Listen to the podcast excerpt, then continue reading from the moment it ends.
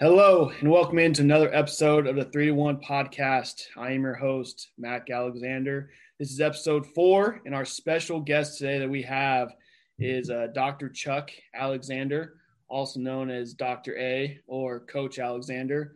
Um, and to me, he is my dad. So, um, Dr. Chuck owns and runs a practice in Montrose, Colorado. He is an orthodontist. He's also been a football coach, and he is, has a great story to share with us today. And uh, he is one a very special person in my life, and someone I've always looked up to. So, Dr. Chuck, how are you doing today? Hey, Mac, I'm good. It's exciting to to be on this with you, man. I'm I'm uh, really excited and impressed.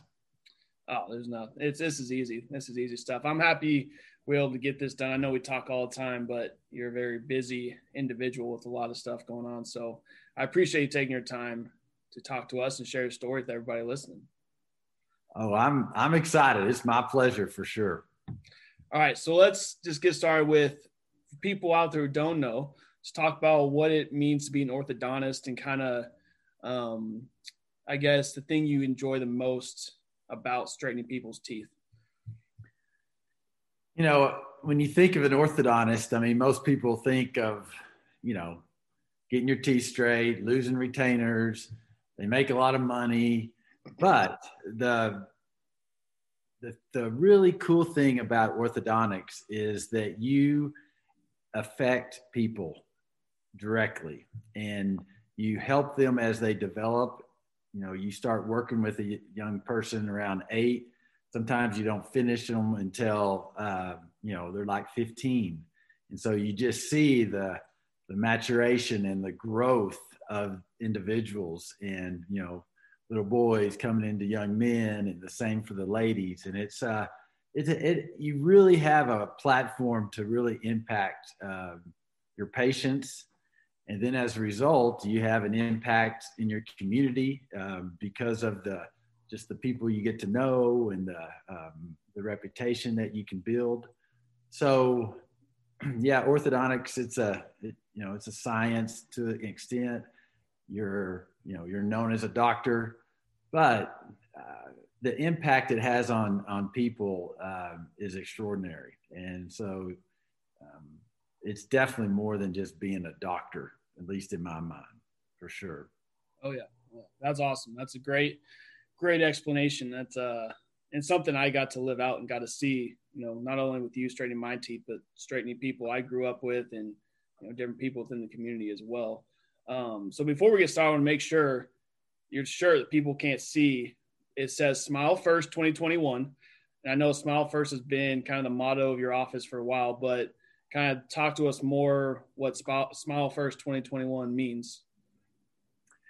Yeah, it's uh, actually my wife, your mom, Carrie, uh, saw this shirt somewhere. I'm not sure where she saw it. And so we kind of just stole the, stole it. And so for about the last, I don't know, 20, 20 years or so, we've been handing out t-shirts with just say smile first and then on the back has our logo, you know, and mm-hmm. we uh, have an incentive for our patients to wear the shirts. We give it to every patient, and if they wear the shirt, then they get a, extra tokens that we do that you can use to buy different things from our token case and that kind of thing. And so it's been a it's been a really number one a fun thing, but also uh, the the whole background of it is um, again about influencing and affecting people. And you know, when we talk about faith, and I hopefully we'll get into that, but you know, smile first is like the like the first step in presenting the gospel uh, to another person. And when I mean gospel, I'm saying, you know, God's son Jesus, who came to this earth, died for us and was resurrected and that that joy that hope um, that what we have to look forward to at the end of our lives is so important uh, to me and i know to you and i'm sure a lot of your uh, listeners but smile first that's the first thing you, you do when you're presenting the gospel is you smile and you know i don't go around telling everybody this but mm-hmm. that is the the the underlying meaning of smile first then with this year, so you can imagine everybody's had these shirts for the last 20 years. Now our shirts, and they're usually gray. Now our shirts are red and they say Smile First 2021. And people that have been wearing our shirts, they get it instantly because it's like, oh, yeah, we've been doing this the whole time. But because it's 2021, we're really going to smile first, you know? Yeah. So it's, you kind of have to, you know, be in the neighborhood to know what we're kind of getting at. But that's, that's what it's all about. Smile first 2021, you know? Yeah. No, I love it. And it's probably been, you know, the biggest thing in this whole COVID era with masks and everything, the thing you don't get to see are people's faces and their smiles. And it's been, it's kind of like I, I saw someone the other day who had one of those masks that was clear. You could actually see them smile, and it was just so refreshing because you don't get to see that all the time. Just you know, you walk by someone down the street or bump into someone in a grocery store, you don't get to see that expression. I think it, um, you know, it can affect you, and then it can affect the way you feel about people and stuff too. So, I th- yes, a huge your your statement is so correct. I mean, how you know how much we read other people, you know, and in, in my office, I mean, I'm seeing, you know, you're probably around, you know, 80 to 90 different people every day, and and if you can't see their face, it's very hard to communicate and see if mm-hmm. they're understanding or how they're feeling about it. I mean, it's yeah, eyes don't do it all. So I'm with you, man. Let's get rid of the mask. for sure. It'll, it'll happen. It's going to happen here soon. Okay, so let's go back to your childhood growing up. Um, for all you people who don't know, you know, you grew up in the great state, state of Texas. And so it's kind of walk us through what it was like growing up in Texas um, and, you know, your parents and kind of got how you just kind of got started in whole athletics, just into there. We'll just kind of go from there. Yeah. Well, yeah, I was born uh, in Houston, but was raised in Arlington, Texas, there in between Dallas Fort Worth, where the Cowboys are, and the Texas Rangers. Um, and you know, we started off as a modest family in a little neighborhood, and then when I was probably you know six or seven, we moved to a little bit nicer neighborhood, uh, actually right on a golf course, you know, and um, so I, I was, my dad was an orthodontist. And so kind of I lived the, the life you lived mm-hmm. for growing up with you know a well-respected father and and uh, a great mom. We had a really, I mean, I had a great childhood. I mean, you know, we had our issues, but it was for the most part real positive. And uh, but you know, Texas, you know, I didn't know anything else but Texas. So you know, when you're in Texas, you know there's other states, but you know that they're not as good as Texas. That's just how it is. And everybody thinks that way at least especially back then. There's been a lot more people move in over the years uh, since i left. But so you don't really understand texas and how cool it is until you leave. And, uh, and so i got to experience that later on. But obviously sports were huge in texas. Um, uh, the, actually the first sport i started playing was soccer because we started playing soccer in third grade and this was back in the you know, this is like the 70s, man. And soccer was just kind of getting going in the United States. And it was really only going like in North Texas. They, we didn't have, when we first started, there wasn't like a state championship. It was only a North Texas championship. And so, you know, playing soccer and, and it turned out to be all the guys that played soccer were the guys that played football. And so we would play football in the fall and then we'd play soccer in the spring. And, you know, by the time we got in high school, I mean, we had won, you know, North Texas like three or four different times. And, you know, we'd play football at the high school, then we'd go do our club teams after. And, you know, so soccer was, was what I got started on, you know, mm-hmm. and I think that was good. I mean, you know, it worked so good. Works on your feet and, and moving and again, working as a team. But then in, um, then fourth grade, we started playing football and, um, you know, really fourth through sixth grade, I lost. We lost one football game our whole life, you know, and and I just remember that game was like the worst thing ever happened to us. But we were city championships the other years, and we ran the wishbone, and I was the quarterback, and uh, I mean, we we ran the true triple option back then. I mean, I'd read the tackle and then read the end or pitch it, and we, you know, pitched it a ton.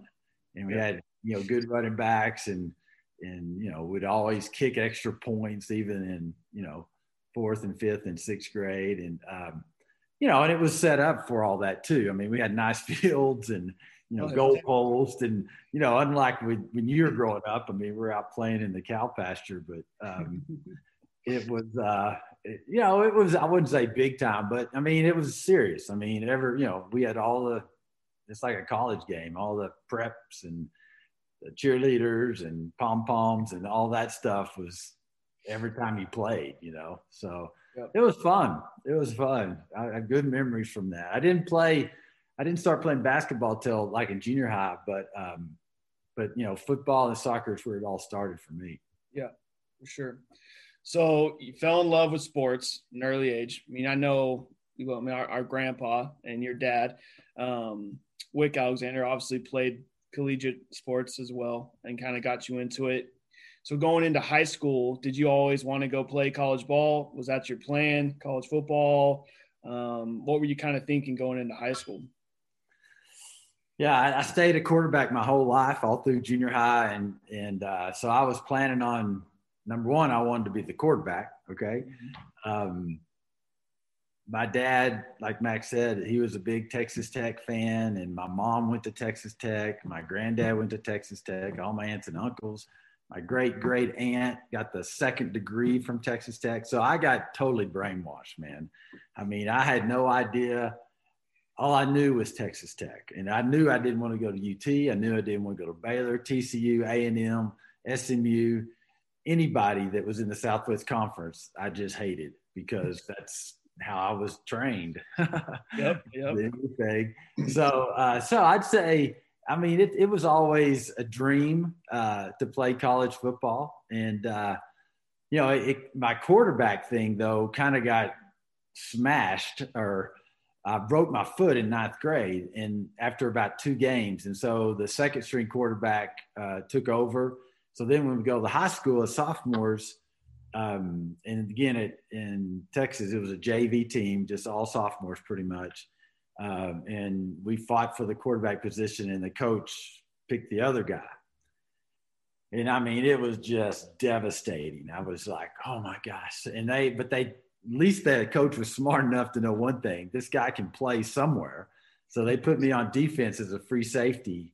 And I mean, I don't know if it's just because I was just so pissed off all the time because I did, wasn't playing quarterback, but had a great year. End up as a JV um, or as a free safety, I end up being the most valuable player on the team. I mean, it was just like ridiculous and had a bunch of interceptions and learned how to hit people and just, you know, would just come flying down the alley and just light people up and get to the ball. So, so then I go, we go our junior year and um, you know, I knew I wanted to play safety and then I wanted to be quarterback, but we had a really stud quarterback. Okay. So, mm-hmm. um, Mr. Brown was his last name. And, um, anyway, so I, but I did win the second. I was a backup quarterback. So whenever he got hurt or any other time, I always went in. I mean, the quarter, the, the coach was great. Like I'd come in and, um, you know, we'd throw like a bomb or something. I mean, it was like, you know, he just, I don't know,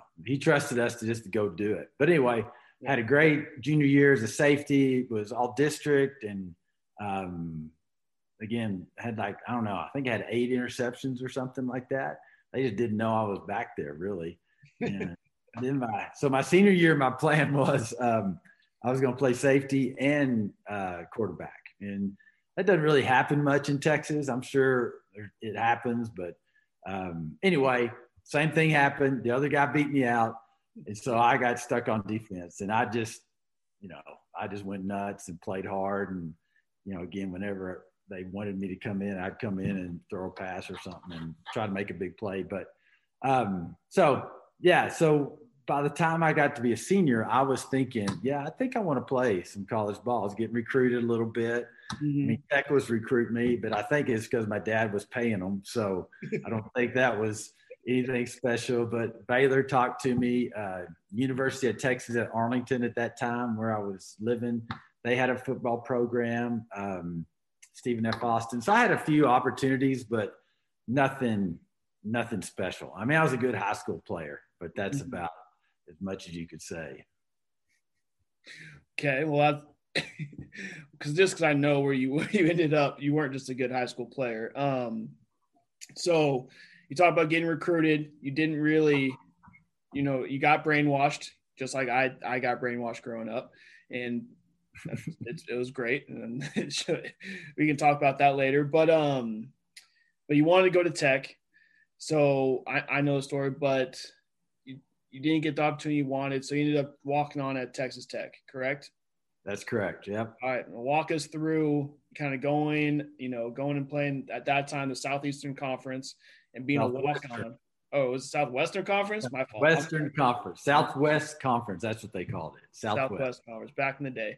Um, so you went to Tech, you walked on the football team. Who was the head coach that you played for? Uh, Jerry Moore. Jerry Moore um, get, just got hired. He'd been at, uh, I think, North Texas. And so Tech brought him in and he brought this young staff. I mean, looking back, these guys, they were young and inexperienced. And, uh, but it was, you know, we did okay. It was good. Yeah. Yeah. Jerry Moore, though. So being a walk on at that time, kind of what was it like? You know, with the new staff, but they brought in a bunch of guys. Um, you come in as being a walk on, you know, walk on DB.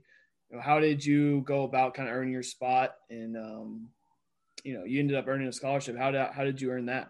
Yeah. So, I mean, I, you know, I've never been the fastest or strongest, but I've always been in shape. And so the first thing we had to do when we, you know, as, as freshmen walk on is you had to, you know, do the little, uh, you know, run two miles and do the agilities and the shuttles and all that. And so it started, I mean, it started there because you know I was able to compete with those dudes, and as soon as I figured out that, then you know I was just going to get after it and do the best I could. And Mhm. uh, you know the the we were the true, you know the walk-ons. We our lockers were in the visitor locker room, and you know we weren't with the rest of the freshmen, and um, but you know I knew some people, so that was good. Okay. Uh, Yeah one of my classmates from Arlington went up there with me, and he walked on and became. Um, he, he was our kicker later on when he he made it. He should have been. He should have played corner. He was like the best athlete I've ever known. I mean, he in high school there was an article that came out after he had done all these things. It goes,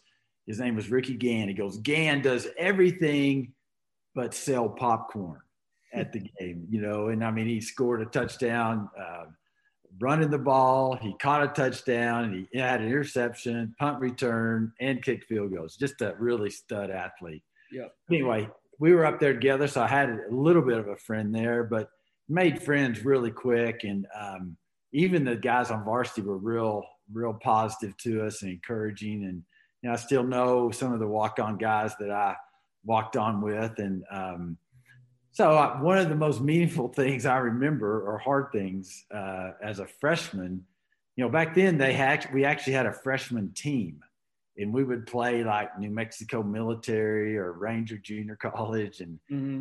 uh, most of the time they would come to Lubbock and play us there. But so we got to play some, and I played a lot of safety. I played, I even played quarterback a little bit, a couple times when they didn't have anybody to go in there. So, uh, so that was always fun. But my big memory of uh, first time in pads, and we started hitting, and we, you know, just the the same lines we do right now. You, you know, get in the DB stance, pedal, stick, and go come up and hit somebody, and you both run together.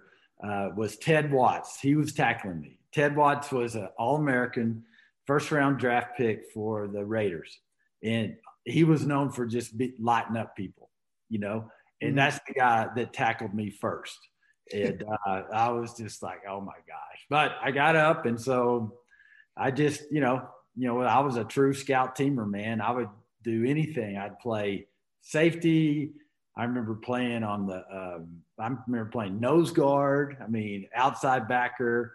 Just whatever they wanted us to do, we just tried to, you know, make the make the offense better. So, Yeah. Yeah.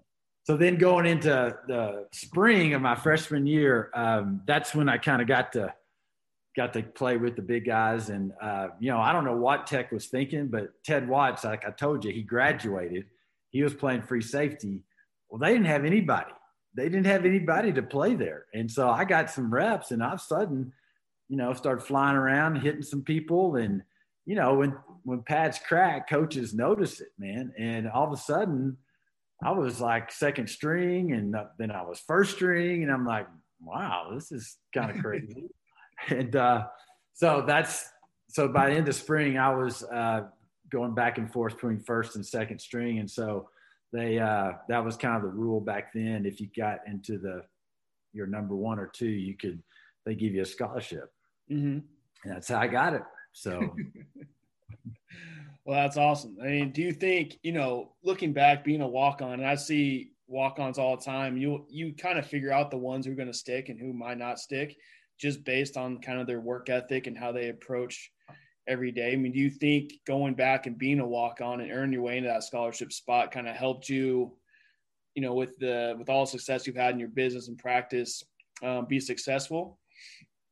Absolutely. I mean, I don't know if it's just because I was just dumb because you know or i just didn't want to let anybody else down or because i, did, I didn't i didn't plan on quitting i was going to make the make it somehow you know and uh, um, so but you know you think in your life when you run through your life and you have obstacles that come up and you know adversity i mean yeah you fall back on times when you you know went through the hard stuff and you you you did it. And so absolutely it's had made a huge impact on my life. Mm-hmm.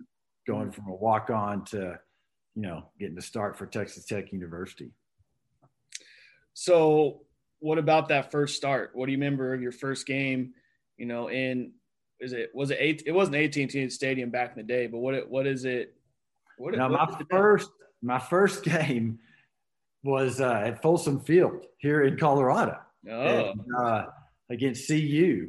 And yeah, I was freaking scared to death. That's that's how I felt.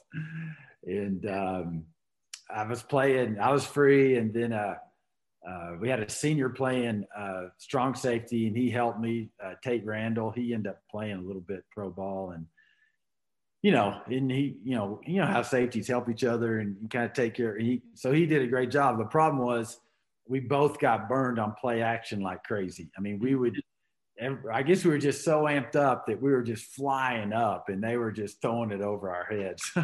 and, uh, but it wasn't just me, it was him too. But yeah, it was not a good experience. not a good experience. The best memory I have of that game though is, um, you know, back then, you know, in Texas, you couldn't bring any alcohol or buy any alcohol or anything at games. And so, you know, people snuck it in and stuff, but mostly no one was, you know, intoxicated at all. Yeah. Well, so we're there at CU and I'm on the sidelines getting ready to play. And all my fraternity brothers are on the, like the fifth row right behind me, just, you know, yelling, John, hey, they're all drinking beer just totally wasted. And I just remember, wow, what a difference, you know, between uh, conservative Texas Tech and CU Boulder. So um, that was a, that's my first memory other than feeling like I'm, I mean, it, it killed me after that game. I, it was horrible. I just, I still remember just how horrible I felt. And yeah, it was not good. Not a good memory. no, it was pretty cool though. It might have been uh, you know, where you fell in love with Colorado because of all the alcohol. Well, maybe so. um, so you played the next three years. You know, you got to play in a lot of different games, play a lot of different teams. You know, what was, I guess, one of the best memories you had kind of playing for Tech, playing safety for Tech. And, you know, Tech to me is just a special place in Lubbock. It's just, it's like a fraternity. It's one of those schools where you got to be a part of it to love it, um, and that's what makes it special. And I, I just, you know, I, playing there was always a dream of mine growing up. So, what was what was it like? What was your best memory, I guess, from playing there? Yeah, um, you know, I, I, mean, a bunch of memories. I mean, you know, getting to suit up for my first time. Uh, you know, that's even as a freshman, they let a, let me suit up one game somehow, and uh, um, we were playing North Carolina, and Lawrence Taylor's on the other side of the ball. I mean, I had no idea that was him, but I, I vividly remember looking out there and seeing somebody with a really dark face against those white um, face masks, and I'm like, man, that guy looks mean. And then we go to Baylor, and it's um, Singletary, you know, doing the same thing. And so those are kind of memories, not really playing, but just seeing people. And yeah, the you know, after started my uh, sophomore year, I got I hurt my neck, which was a huge thing. We could talk about that later, but so I had to kind of I started and played a lot, and then I didn't play because my neck, and so I ended up having to work back in as a junior, and that happened at A and M. I you know somebody got hurt, and I got a chance to go in there, and I made some you know really good hits, and you know we were playing Gary Kubiak and the Aggies down there, and um, out. You know, I got a great picture. We were blitzing him all the time. I got smacking him right in the face. I remember that. And so that was a big turning point again in my career where I, you know, hurt my neck thinking it wasn't even going to play anymore. And then all of a sudden got back in the mix. And um, so that was really cool. You know, we played um, Eric Dickerson and Craig James, and that was fun getting to, well, not really fun, but I mean, those guys, they were big and big old legs. Just, we would just force them every time they came your way. We would just go for pitch. That was your job. My job is just take them out, even if they didn't pitch it to them. And mm-hmm. I just remember thinking, this is like, his legs were like telephone poles. I mean, just huge. Um, you know, I had a couple interceptions, had an interception in Arkansas. I guess getting intercepted in Texas, that was a great, great memory. Mm-hmm. Uh, they just kind of overthrew a little stop, and I was stick foot and came running up and kind of dived and caught it. So, you know, and then your friends. I mean, you know, the the people you play with, and um, I said earlier there, you know, was a, a strong um, group of Christian uh, athletes on the team, and you know, upperclassmen, and so it wasn't. It was kind of cool to be a Christian, which was great for me because I needed it, and a Fellowship of Christian Athletes FCA was um, I got involved in that, and that's really where I truly accepted the Lord as a as a sophomore. So I mean, football memories great, people memories even greater. You know, because I met my wife that same sophomore year, and um, you know, Carrie and I have been married like 35 years now or something. So it's um, Texas Tech was was good to me. No, that's awesome. You know, I'm glad you went to Tech. I'm glad I'm a part of Tech in a little small piece. But that's a, a lot of great plays and a lot of them I've seen on tape. I remember watching it growing up, just different hits, and um, you know, wanted to be like that too. So, all right. So you're coming to the end of your career. When did you decide you wanted to whole um, to chase the whole orthodontics route? You know, you said earlier that your dad, my grandpa, was orthodontist his brother was also an orthodontist. Um, and so, when did you decide that that's what something you wanted to do as well, and kind of go down that path and more schooling and get into straightening teeth? Yeah. So as a kid, you know, I was with my dad. He'd always and my mom take us to different meetings and as orthodontist meetings, and so you would kind of see the other people and kind of figure out the lifestyle, you know, they they were living and but when I went to school, I I hadn't I didn't want to do anything with an orthodontist. I wanted to I think I wanted to be a builder. I was in the engineering program and went in there for orientation and they said if you young people have any plans of doing anything else but studying for be to be an engineer then you need to leave. And and i so i because i wanted to play football i was in a fraternity. I mean i'm like okay i'm out. So i left and kind of undeclared. And then my junior year, I decided to just say, you know, it is pretty good what my dad does, you know, and uh, I think I, that might be a good option for me. So that's kind of when I decided, and uh, you know, I'd made decent grades and took the DAT, and and um, you know, in Texas, there's like three great dental schools, and so I got a chance to to go to dental school, and uh, really not knowing that much about dentistry at all. All I knew was a little bit about orthodontics, but like pulling teeth or dentures or a crown, I had no idea what all that stuff was. So uh, it was um, obviously a huge decision, but definitely the right decision.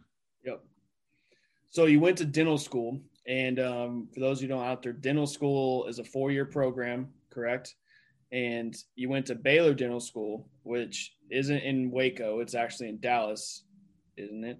And um, during this time, I, did you get married to my mom? Um, you know, kind of how did you guys? I mean, because you're going to school for four years, and it's not like dental school. You don't always have time to necessarily have a job or anything. So, um, how did you guys survive? When did you, you know, marry my mom and stuff like that? So. Yeah, so Carrie and I met like um, as freshmen. We were in a, a biology class together. So number one, that's weird. But number two, my wife's never been in a science class in her whole life, and so uh, but we were in the class, and then I was in the lab with her, and that's where I kind of started seeing her and say, "Man, she's a pretty cute girl," and um, and but she was totally different than anybody I've been around before because she was real, uh, kind of like a kind of like a hippie. You know, she'd wear those button-up jeans and long hair, and um, it, but just real like peaceful and and sweet. Uh, but then she, you know, when you you get crossways with her, she definitely stand up for herself and that kind of thing. So we met. I mean, like our first year there, and and so we. She always she had a boyfriend though, so she would keep her boyfriend, and then occasionally she'd go out with me. Um, her first the first year we were there, and then by the end of our second year, I think we started dating pretty much all the time, and and, and we're getting pretty serious as we were seniors. Um, but we didn't really talk much about marriage because I was going to school. So she, I always tell her that she followed me to Dallas and she started working for Baylor Hospital. And, um, and so, yeah, and in that first year of dental school, I just got after it because it's like you got to make the grades to get into ortho school. Mm-hmm. Um, but um, by the end of that first year, we were talking and kind of going back and forth. What do we need to do next? And she was convinced we need to get married. And I wasn't convinced at that time. So this was like in May. So we actually broke up in May. And for the next uh, five months, it was just misery for me. I think she kind of enjoyed it not having me around. But I just had to figure out what I wanted to do with my life. And I, you know, knew I wanted to get into ortho school and then in those five months, I figured out that I wanted to marry her. And so, long story short, I surprised her. Uh, and we got, you know, we weren't even dating in November, but I asked her to marry me, and uh, and she said yes. So wow.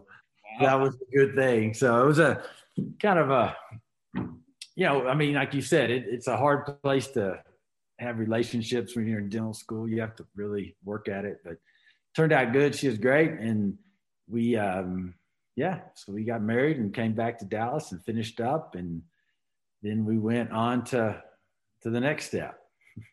And the next step, first, first of all, I haven't heard that story in a long time. I forgot that you guys broke up and you just proposed to her like that. That's uh, it's pretty epic right there. Um, but so the next step was go to ortho school. So you're in dental school for four years, and you have to go to ortho school now. Um, did you did you guys want to go somewhere different because you ended up going up to seattle and went to the university of washington did you guys want to do something different um, it was just you want to get out of texas explore the country or or just kind of how did that decision come about yeah um, very i don't know i don't know we, you know I mean, I, I was able to make the grade, so I had opportunities. I mean, Baylor at there in Dallas is a great. They had a great school you know, my uncle was the chairman. My dad taught. I mean, it was, they wanted me. Uh, but I got to go to other places like North Carolina and Michigan and Iowa and then Seattle. And I don't know. I really think the Lord just said, man, you need to do something different because at, if I'd have stayed at Baylor, I would have learned I mean, I've learned a great. It's been great, but I was able to come back from Washington and learn from my dad pretty much what I'd learned at Baylor, I think. And so it gave me a whole uh, different perspective, uh, a viewpoint, all the different people. Um, and so I don't know. I, I, that wasn't our goal when we started was to get out of town, but um, that's kind of that's what the Lord led us to. And so uh, Seattle was a great place, a great program and then a cool place to live. It's totally different than Texas. I mean, oh, yeah. Oh, yeah. most people think Texans are just, you know, hicks, and uh, which compared to Seattle, we are. and uh, but uh, yeah, I took a little used getting used to when we uh, moved up there, but. Um, looking back, it was one of the best things. Again, really good friends and great education, a lot of opportunities as a result of it. So, so I really wouldn't say it was like our goal to get out of town, but um, it turned out to be a really good decision. But you guys were just led there, and then obviously, you know, you spent six years. I mean, yeah, six extra years after your undergrad in school, um, married. I think it was awesome. You guys go got to go to Seattle. You know, I've been to Seattle a few times, and it's completely different than Dallas and just Texas. Um, you know, that's where I was conceived, so I'm happy about. Yeah, that's um, true. So you're done with ortho school. You know, luckily, you know you have your dad um, to come. You know, did you always want to come work come work back for your dad and get started back in Texas, or you know, did you want to? Did I? Did, I, mean, I don't know this. Did you want to start your own thing right away, or what? What was that? Yeah, I, I um, just to give you a little perspective. My dad at that time was probably in the orthodont profession like one of the top two or three uh, orthodontists in the world from a perspective of teaching, lecturing, writing books, um, you know, a clinical clinical work. I mean, he just he had done a lot to, uh, for the profession, and the profession had given him a lot. So he was traveling all over the world. Um, you know, and he had his own, we call it the Alexander discipline, so own technique and own bracket braces system. So, I mean, it was, I understood I needed to come back because I wanted to know, I wanted to learn that system, you know. And yeah. I remember in school, we'd have these little seminars, and there were small rooms with about like 10 people in, and we would, then there'd be an instructor, and they'd go over cases with you and stuff. And, um, you know, just to kind of let you know what people thought I was going to do, the instructor would say, Hey, Chuck, what would you do with this case? Now, your dad's out of town, so you got to make all the decisions, you know? and uh, so I think it was just kind of, you know, expected that I was going to go back just because it was such a, a, great opportunity. And, and that's the way I looked at it too. It was, and it really was a great opportunity uh, to be able to have the education in Seattle, and then come back and work side by side with my dad um, not only just for our relationship but just from a professional relationship. Um, you know he had amazing practice amazing staff just the whole you know smile first. He didn't say smile first but that was basically what they did. And the customer service was unbelievable. Learn how to run a business you know with all the overhead and dealing with staff. Uh, i mean it, it's it was good definitely good. That is awesome. I can just imagine you two working together and how, you know, I've been in that office a few times and just how, you know, you guys are very similar and just being so it was just probably as awesome people to come in there look forward to coming and seeing you guys. You know if it's anything like your office um it's probably a special time for all those people. So how long were you in texas working for your dad? Uh six years. Six years. Learned a six lot years. and then you can explain this, but I know you felt kind of called to do your own thing, kind of go off. So walk us through that process and you know what led you coming to the small town of Montrose, Colorado. Yeah. Yeah, like I said, from from a professional standpoint, I had one of the best setups ever. You know, uh, as far as learning and having patients, quality patients, and interesting patients, working with other dentists and getting to know orthodontists all over the world. I could, you know, I could go once I started working my dad's office, people were asking me to come lecture.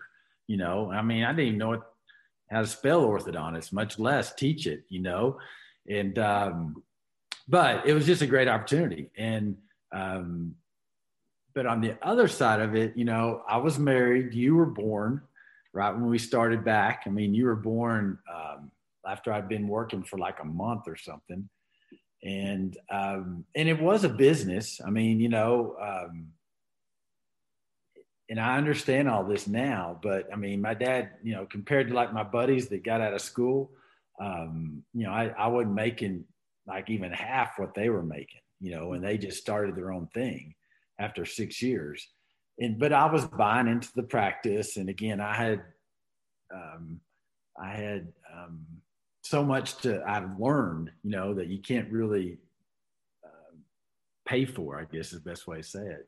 So, but so that was one thing, and then you know, we're our family, Carrie, and me, and you. Um, we were kind of feeling a little bit like the Lord was asking us and telling us that we need a change, and you know, I'd never thought about it, and this after we've been there about four years. Um, Carrie and I were having a discussion. Probably wasn't the best discussion, I'm sure, but uh, uh, and I looked at Carrie and I said, "We got to move, don't we?"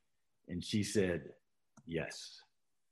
And uh, at that time, we were, you know, we were in counseling. We are about to have another kid, uh, Blake, and um, so that was really when it started. So it was a two-year process of trying to understand what what really we needed to do. And uh, uh, I didn't want to leave Texas. I wanted to stay in Texas, and uh, so we looked all over, and just nothing fell into place. Again, literally for 18 months.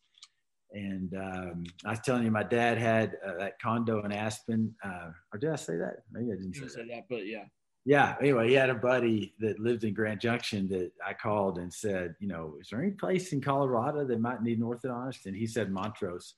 Didn't know where montrose was. I mean um, but we drove up here on a on a fourth of july um, like week. And then in six months january 1st we had moved to montrose. And so it was a you talk about uh, an opportunity a real challenge um, yeah, that's that was a huge thing. I mean, all my friends in Texas were like so jealous in the sense that we were going to Colorado, but they were like, "You're so stupid." I mean, why would you leave what you got? You know, and you know, I didn't tell you, but my brother, my brother's an orthodontist, and he had he had come back, and he was really, I think, I mean, it's turned out great because he took over the practice and everything's been good. But you know, for those first probably you know a couple years i mean i didn't have any i didn't know anybody here mm-hmm. and uh, had to kind of make friends and um, just start from zero. But the lord was very faithful and you know he provided that first year. We had a great year and just hadn't looked back since really. That's awesome. And didn't you um didn't you write in your journal one time that you wanted to live by the mountains and live you know, somewhere close to the mountains. Didn't you write that? Yeah, I was doing, you know, back when they, well, we still do it. You guys still do it, but you know, your magnificent obsession. So I went through this whole thing, you know, of all the different goals and values. And then the very end was, you know, what's your magnificent obsession? And I was out at the farm. We had this property and I was spending the day going through all this stuff. And I wrote down my magnificent um, magnificent obsession was to, you know, live in a log house next to the mountains, three kids, two boys and one girl, and have my wife fly fish with me. That was that was the three things. And uh yeah, you know, be careful what your magnificent obsession is because that happened pretty much, except for my wife. Carrie doesn't she hadn't learned how to fly fish yet but but she does go with you though. She, Sometimes you're right. She will go with me. That's a good point. She good doesn't fish, but she'll go with you though, so that counts.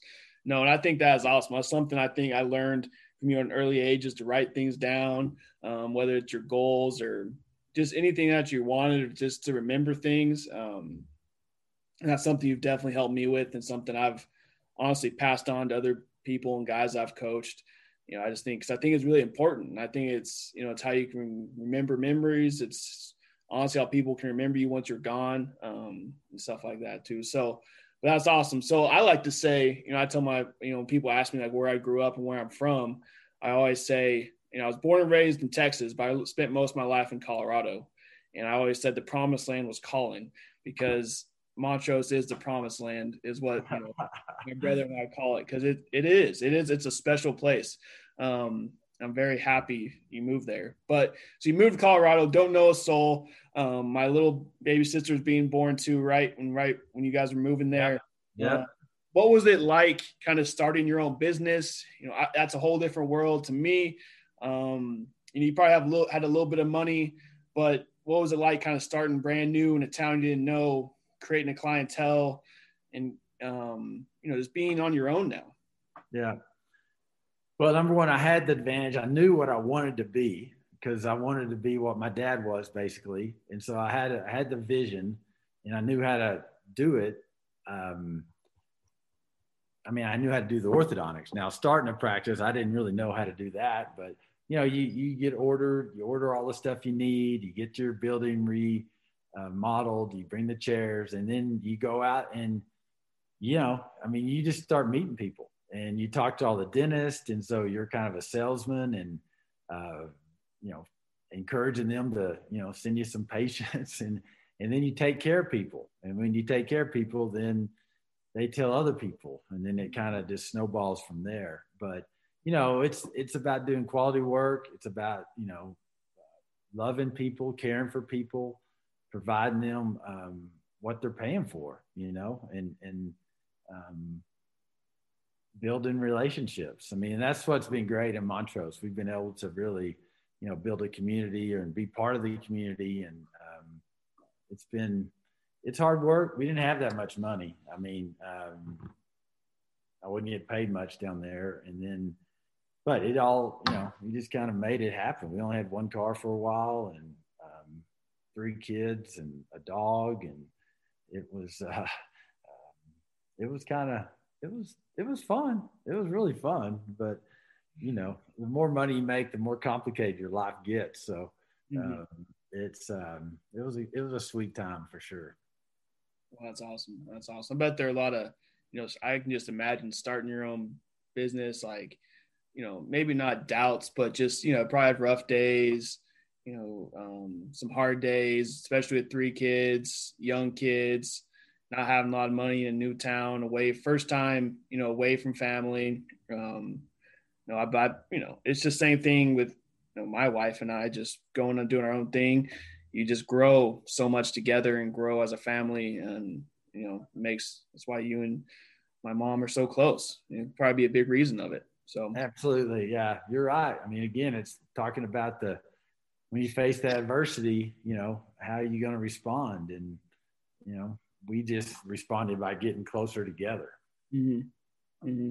and your business blew up so now how long have you been in business and practicing in montrose so like uh, about 25 years. Yeah, 24, 25 years. So now I'm kind of the old guy around.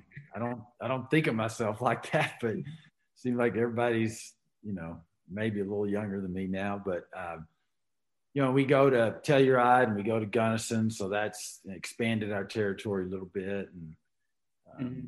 you know usually have like 15 or so employees, and so I got a yeah I got a great crew and. Um, great office and and um, you know just going to kick it in for another 10 years or so and uh, have some fun doing it oh yeah for sure and you got you know our my brother your other son is kind of taking your path he's in second year of dental school right now so hopefully he'll come and take over your business too one day so um, we'll see what he decides to do but you also so people don't know your love of football never went away either.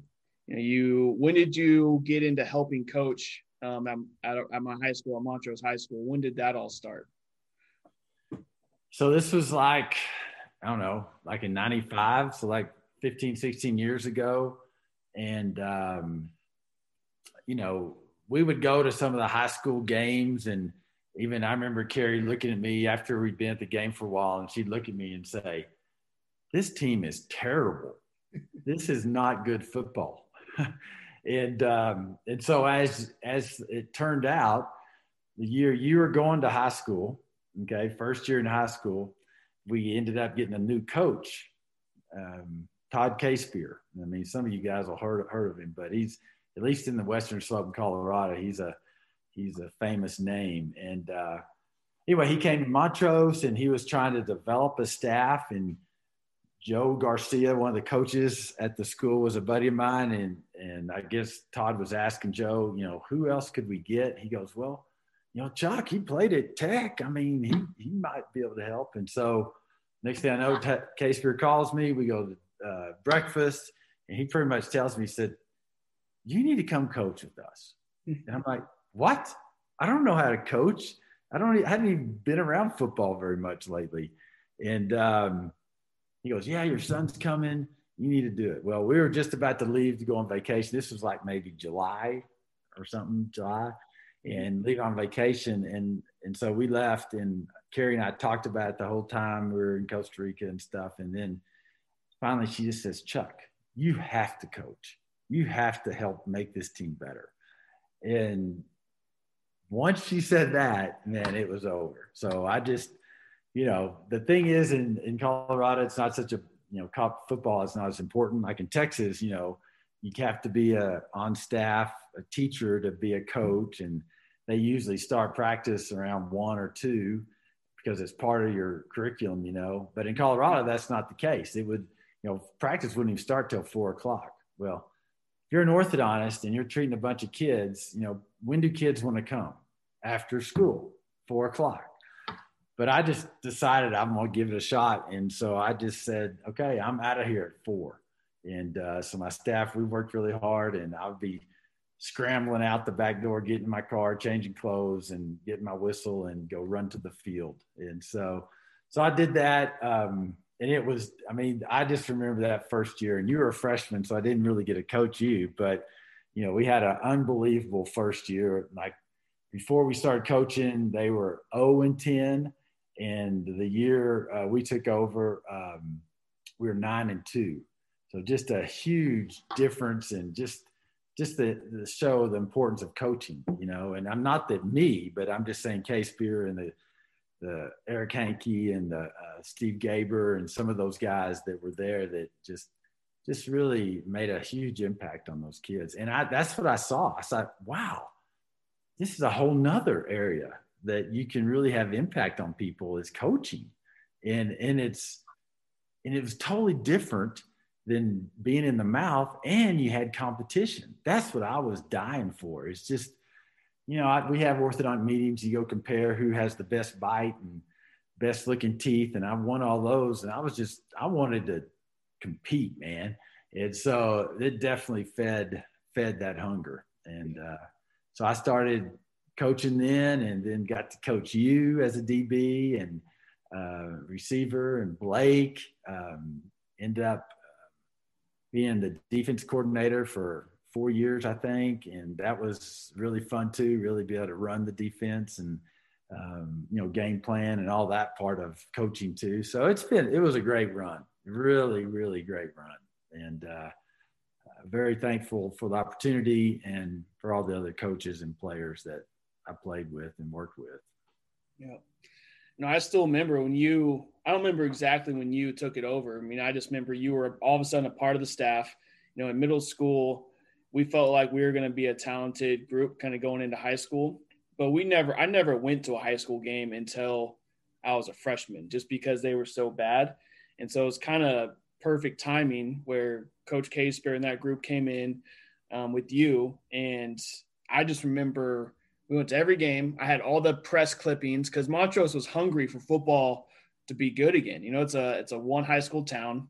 Um, you know, I don't. It's not like West Texas, but if you're good at something in Montrose, people will show up in Montrose. And so this, you guys started to be good. The press clippings every week. I remember every Saturday I wake up and I would cut them out and I put them all over my wall. I don't know if you remember this, but in, oh, I put them all over my wall and just looked up to all those seniors And I just couldn't wait for our opportunity. And it was just a, you know, perfect storm where from my, I didn't play varsity my freshman year, but for those four years with you guys, I think we lost, you know, I think we lost like eight games or something. It was, it was just a great time. And I was very thankful that that happened to be my college career. And I think your staff really helped me and shaped me of me wanting to be a coach because I got to obviously see you do it every day. And then I got to see like Coach Hankey, Coach Spear, Coach uh, Gaber, who had been with me since I was in seventh grade. Um, and those guys really impacted me and kind of want that's why I honestly became a coach. So um, it was a great time. Um, okay, so that's awesome. So, and you just kind of retired from football, at least for a little bit, um, to kind of take a break this past season, you know, and I think it's going to be really good for you, you know, and my mom just to kind of, you guys some free up, go do whatever you guys want to do now. Um, and uh, the next phase of your life. So, um, kind of taking a, you know, you've been in a leadership role for a long time, um, and you've probably you've been around other leaders, whether that's coaches, you know, your dad, other orthodontists, and kind of how they handle their staff. Um, what kind of leadership style have you taken on, and why do you believe in that type of style? Yeah, you know, some most leaders don't talk about this very much, and and I'm just going to say it. I mean, the problem with trying to be a leader is that you fail a lot, you know, and um, I think that we see, you know, think in coaches, you know, like Saban or Chris Beard. We were just talking about Tech basketball. I mean, you just see all the good things they do, but you know, for me, to be honest, I mean, my leadership style is number the problem I have is I like things done right. and and so that's what I have to fight against all the time is, you know, being too critical. So I like to instead of being critical, I try to encourage. Instead of being critical, I try to teach. Um, and then being very uh, motivational, trying to, you know, give people words of wisdom that they little nuggets, especially in the orthodontic office. I'll usually um, you know, every morning I'll have a something I want to talk about to every kid, and it's just the same thing over and over. But I think you know, discipline and effort equals result, and there are no little things. I mean, that's one way I lead is by giving um, little pieces of advice and truth uh, to people, and then my faith is huge. I mean, I, I am very um, I mean, I'm not overbearing, but if there's a chance to pray for somebody in my office, I'll do it. Mm-hmm. So I mm-hmm. think that takes a little boldness in your leadership, um, and then creating that that uh, culture. I know people use it all the time, but you know, our our mission statement, which is you know we want to provide the best care, uh, best orthodontic care in the world in a comfortable, efficient, effective way to create healthy, healthy happy paying patients. Okay, so that's our goal, and so our our culture has to be that. We have to have that kind of feeling coming out all the time, and so you know we review a lot about you know what we are and you know we want to be efficient we want to be effective we want to be comfortable want people happy want a good environment um, we want to be the best i mean i still there's no I don't want to be looked down as he wasn't very good orthodontist. I mean, I want to be the best around in you know our state for that matter. So that I don't know if that's a leadership style, but that's how I'd say that's how I try to lead. You know, and prayer I think is a big part of that. I mean, I pray every morning with my staff, and um, but again, I don't want to act like you know I got it all figured out because I don't, but it, um, I think you get up every morning and you go at it again, you know, and you just, and you build on every day. And you look back and 25 years later, you're going to look and see kind of what you left. So, for sure. That's what I left.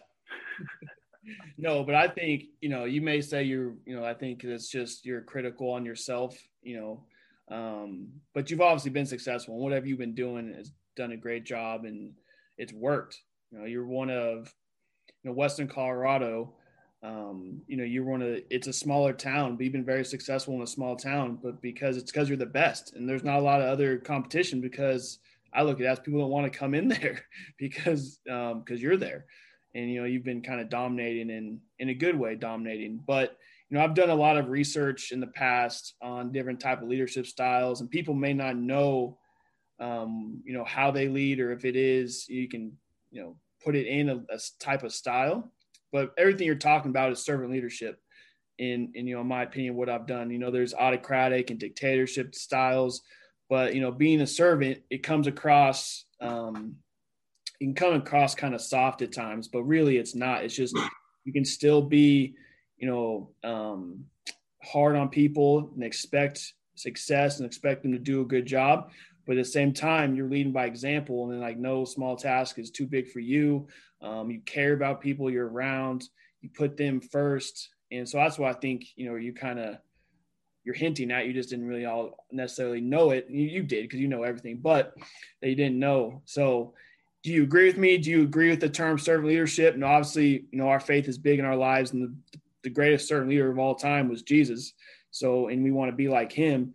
But um, do you agree with servant leadership? And that's kind of who you are, and or you can disagree with me too. So, but no, I mean, I, that's great point. I mean, I would, that's definitely how I, I would like to be labeled.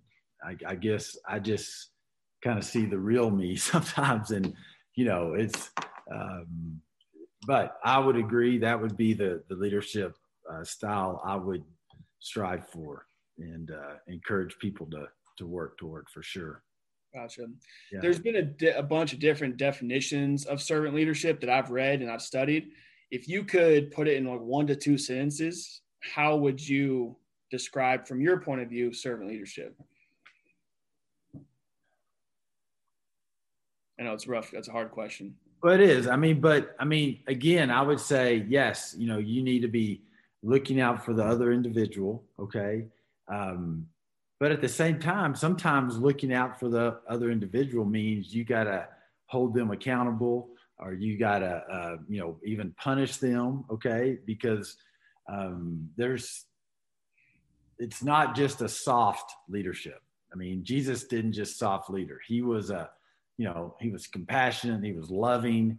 Uh, he he cared about people. But when it, you know, got to the Pharisees and the Sadducees that were, you know, had this um, the law that they were under, he he confronted them and addressed it and dealt with it. And so, um, you know, it's it's it's a fine line between expectations, pushing people too hard, and then loving people. And I think you got to start loving them first, and then you can kind of move to the other stages of that you need. And once they know that you're you're with them and you're going to take care of them, I mean, then they then they start responding back. And uh, and then they act like you. I mean, it's I mean a great example today. Okay, one of um, one of our patients, horrible thing. Her her dad passed away. Just I mean, he's like 40 years old or something. Just had a heart attack or something. And you know, and my office manager who works all the accounts and stuff, um, you know, wrote me a note, said this happened, told me that the patient, the little girl that's got braces on, they owe this much money and because he died, the insurance went away, and and she just wrote to me, you know, Dr. Chuck, is it okay for me to write off the remaining part of her balance? You know, it was like two thousand dollars or something. You know, and and she's learned that from me because we've done that. I mean, unfortunately, probably you know ten to uh, 12 times over the last you know years and it's just you know at a point i mean yeah 2000 bucks that's a lot of money but still, at, considering what they're going through, you know, anyway, I, I'm not to brag, but I'm just saying my staff said, this is what we're doing, you know, and, and that's something that we had, have, I've taught her to do, you know, that's what we want to do. And so, um, you know, if you bring other people up, then I think you're um, being a servant leader. Yep. That, was that two sentences? That was uh, that was a little more than two sentences, but that's okay.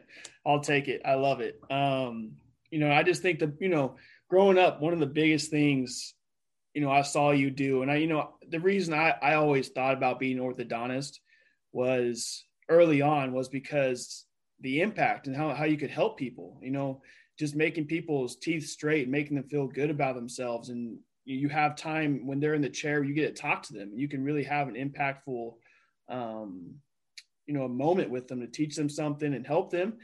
And that's what attracted me to be an orthodontist. Obviously, I did not like all the science and stuff behind it. Um, but you know, but coaching's the same thing, and I think that's why you fell into coaching and you did such a great job at it because it's the same thing. You didn't, you just, but now you have to just coach young kids every day, get them to know that you love them and you care about them, and then coach them hard when they're not doing something right, and then love them up, and then um, coach them hard again. And it's just, you know, it's just a. Um, that's why I think you're so good at your jobs because you, you know, you love and care about people, and it showed with all the, you know, the blessings you've had and the success you've had in Montrose. It's awesome. All right. So I know I've taken a lot of your time. Um, I know Buckley over there is getting a little excited, your your dog. But final question. So you kind of you've been through a lot. You've done a bunch of moves. You you've obviously a lot of stuff we talked about was a lot of positives, but I know there's a lot of hard times in there as well. Um, but what advice do you have to kind of the younger generation or younger people listening that are kind of going after their dream, going after their goals? um, you know, today's age, I think a lot of people are in for the, you know, the short success, the money right away out of college, and you know, maybe just taking that job because it pays well instead of, you know, really chasing after something that they want. You maybe getting extra schooling.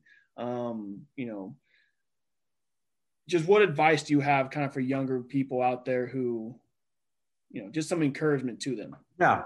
Well, first off, I'd say I think it's always been like that. I don't think it's just now that people are wanting instant gratification. I mean, I hear that all the time, and I've probably even said it, but I, I think it's always been you. You know, you want to get going. You know, and um, um, but I mean, you know, the process is so important because that's you know the ups and downs, the good, the bad. I mean, that's what makes you who you are, and you know I like the phrase, man, show up. I mean, people that show up and just keep fighting and and you build it on days, you know, and you dream like I know you, you're dreaming like where you want to be in 10 years. Well, that's great. But you you you create that dream by every day building on it, you know, and if that would be my advice is that don't waste a day. Don't don't be uh, impatient about you know i got to get to the future i got to get to this place because as soon as you get there there's going to be another place you want to go. I, I, mean that's what i've learned. And uh, you know being content which is so hard to be wherever you are um, and then you know getting up and working your butt off today and then do the same thing tomorrow. And um, so you know it's it's not any sound. I mean, real spectacular advice, but that's that's uh, that's what you've done, and you know, all of our kids have just been and just been really good workers and getting after it. And and thanks, Mac, for letting me do this. This oh, is yeah, this has been so cool. I'm so proud of you, man. Oh. So uh, yeah, I mean, not just because it's podcast, but everything that you're doing. So well, I uh, appreciate uh, it. I learned as everyone can tell, I've learned from a great one. And you know, the last point I want to say is, you know, don't waste a day. I think that's it's very true. And I heard someone say, you know, everyone says the grass, you know, the grass is greener, or it's maybe not always greener, but the grass is greener. I said this on the last episode too. The grass is greener if you mow it and you water it, and so it'll be green if you mow it and water it. And it's just very true. So that's nice. I like. Can I keep that? I might steal that one from you. I stole it from someone else. So um, nothing new. Nothing new. I think Sadducees somebody said that. Socrates, I think. Yeah. So, well, hey man, good job. Keep up the good work. Well, thanks. Tell Bob. me what three three one podcast. What's that stand for again? It's Ecclesiastes three one, and it, it says for every for every season for or for every reason there's a season um, that you're in right now. That's kind of the whole base of the podcast. So, yes, sure. kind of what we are just talking about. All right, man. Exactly. But again, uh, Dr. Chuck, Dr. A, Coach A, Coach Alexander, my dad. Um, I appreciate you being on. and I know the audience does as well. And um, I appreciate everybody out there listening to another episode of the 3 1 podcast, and we will see you next time.